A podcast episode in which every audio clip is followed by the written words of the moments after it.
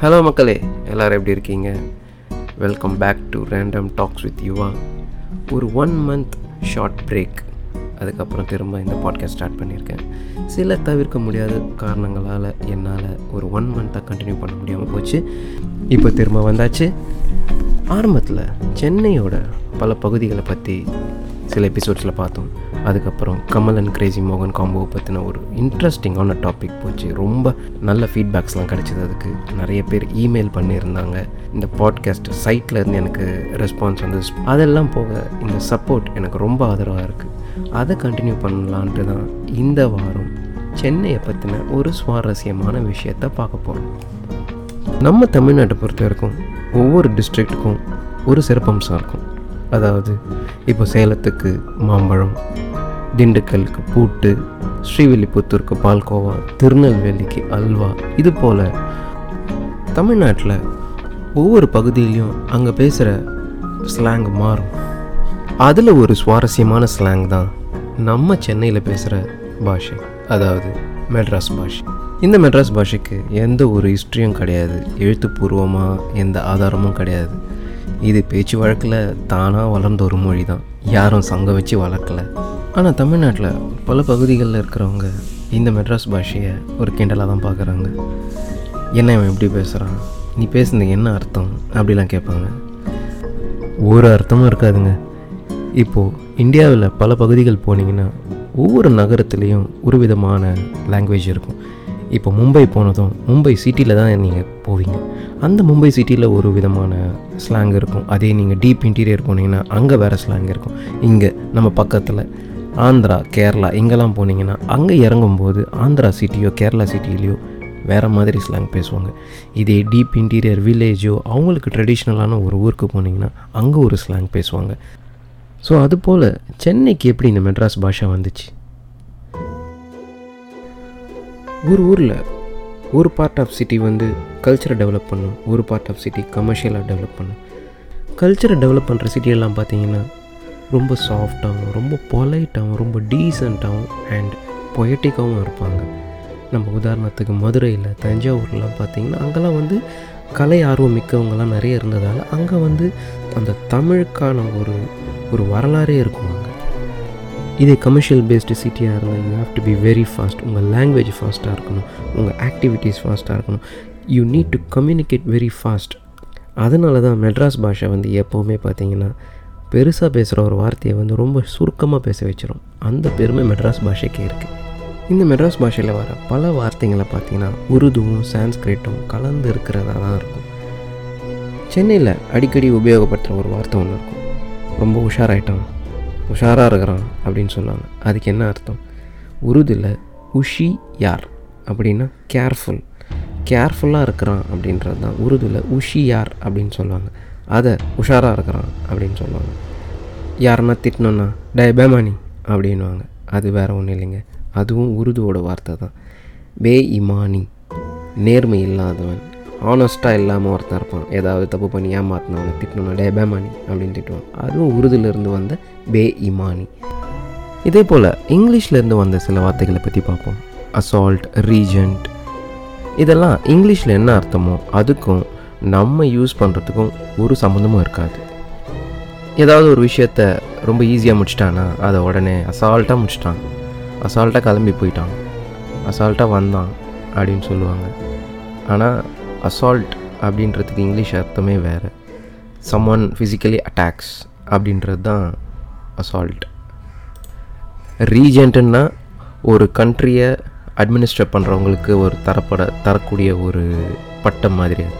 ஆனால் அதை நம்ம நம்ம ஆளுங்க வந்து ரொம்ப ரீஜெண்ட்டாக இருக்கிறோம் அதாவது டீசெண்டாக இருக்கிறான்றதை வந்து நம்ம ஆளுங்க வந்து மெட்ராஸ் பாஷையில் ரீஜெண்ட் அப்படின்னு சொல்லுவாங்க. அதே மாதிரி அவன் ஒரு சரியான கேடி. அப்படின்ற ஒரு வார்த்தையை நம்ம கேட்டிருப்போம். நோன் டெலிங்குவெண்ட் அப்படின்ற ஒரு இங்கிலீஷ் வார்த்தை தான். கேடி அப்படின்றதா யூஸ் பண்ணுறோம் போலீஸ் ஸ்டேஷனுக்கு தெரிஞ்ச ஒரு ஆசாமி அடிக்கடி வந்து போவான். அவன் வந்து போகிறப்பெல்லாம் வந்து போலீஸ் வந்து எப்பா வந்துட்டியா? என்ன பண்ண இந்த வாட்டி? உள்ளே இருக்கிறவங்க எப்பா கேடி வந்துட்டான். கேடி வரான். அப்படின்னு சொல்லுவான். அந்த வார்த்தையை தான் வந்து இப்போ எல்லாமே நார்மலாக எல்லாத்துக்குமே யூஸ் பண்ணுற மாதிரி கேடி கேடின்னு ஆகிடுச்சு இதெல்லாம் இங்கிலீஷில் இருந்து வந்த வார்த்தைகள். வடமொழியிலேருந்து வந்த வார்த்தைகளை பார்ப்போம். கஸ்மாலம் அப்படின்னு கேள்விப்பட்டிருக்கீங்க யாரையாவது ஏதாவது திட்டணும்னா டே கஸ்மாலம் அப்படின்னு ஒரு காலத்தில் திட்டிகிட்டு இருப்பாங்க. அந்த வார்த்தை சான்ஸ்கிரிட்டில் கஸ்மலம் அப்படின்னா அழுக்கு. அதை தான் வந்து அப்படி உபயோகித்தாங்க இன்னொரு வார்த்தை நாஸ்தி. உன்னை நாஸ்தி பண்ணிவிடுவேன் நாஸ்தியாக இருந்தது அப்படின்னா அதுவும் சான்ஸ்கிரிட்டில் இருந்து வந்த ஒரு வார்த்தை. சான்ஸ்கிரிட்டில் நாஸ்தி அப்படின்னா க்ளீன் நீட் க்ளீனாக இருந்தது அப்படின்னு சொல்கிறது தான் நாஸ்தி. ஸோ இந்த மாதிரி பல லாங்குவேஜில் இருந்து வந்து நம்ம மெட்ராஸ் பாஷை வளர்ந்துட்டே இருந்திருக்கு. இன்னும் வளர்ந்துட்டும் இருக்குது இந்த மெட்ராஸ் பாஷை ஒரு காலத்தில் ஒரு சில பகுதிகளில் அதாவது சவுகார்பேட் சிந்தாரிப்பேட் ட்ரிப்ளிகேன் அந்த ஒரு ஏரியாவில் மட்டும்தான் வந்து பேச்சு வழக்கில் இருந்துகிட்டே இருந்தது. போக போக அதுவே வந்து நம்ம சிட்டியோட லாங்குவேஜாக மாறிடுச்சு. இதெல்லாம் ஒரு காலத்தில் அந்த தமிழ் ரைட்டர்ஸ் எல்லாம் வந்து இது என்ன ஒரு லாங்குவேஜ் இது?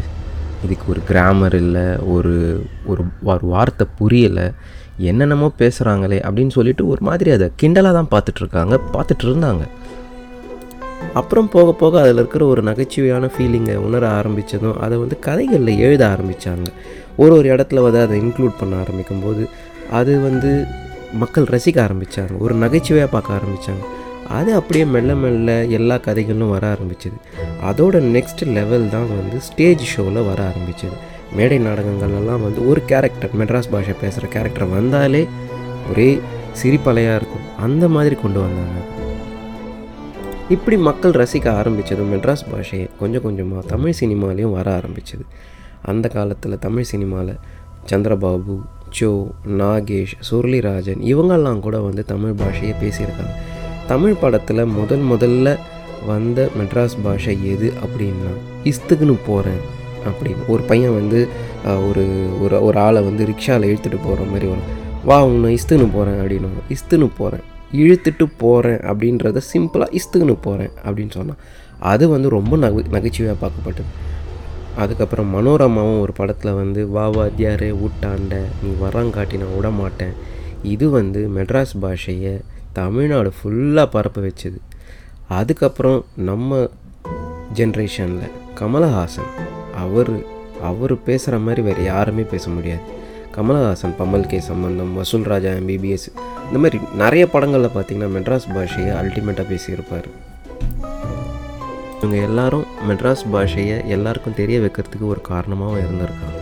ஒரு லாங்குவேஜ் ரொம்ப நாளைக்கு இருக்கணும்னா அந்த லாங்குவேஜில் புது புது வார்த்தைங்க வந்துகிட்டே இருக்கணும். அந்த வார்த்தைங்க வர வர தான் அந்த மொழி வளர ஆரம்பிக்கும். பழைய வார்த்தைங்கள்லாம் சிலர் மறக்கடிச்சிடுவாங்க மறந்து போயிடுவாங்க. புது வார்த்தைங்க தான் அந்தந்த ஜென்ரேஷனுக்கு ஏற்ற மாதிரி நிற்கும் ஒரு காலத்தில் பேசப்பட்ட மெட்ராஸ் பாஷையில் இருந்த ஒரு வார்த்தைங்கள்லாம் இப்போ பேசுறது இல்லை ஆனால் இப்போ இருக்கிற வார்த்தைங்கள்லாம் புதுசு புதுசாக வந்துகிட்டே இருக்குது அதனால் இந்த மெட்ராஸ் பாஷை வளர்ந்துட்டே தான் இருக்குது அது ரொம்ப சந்தோஷமாக தான் இருக்குது அதனால் வந்து இந்த மெட்ராஸ் பாஷையை கேலியாக பார்க்குறதோ இல்லை இது வந்து ஒரு புவர் மேன்ஸ் லாங்குவேஜ் அப்படின்ற ஒரு கருத்து இருக்கிறது ரொம்ப ரொம்ப தப்பு.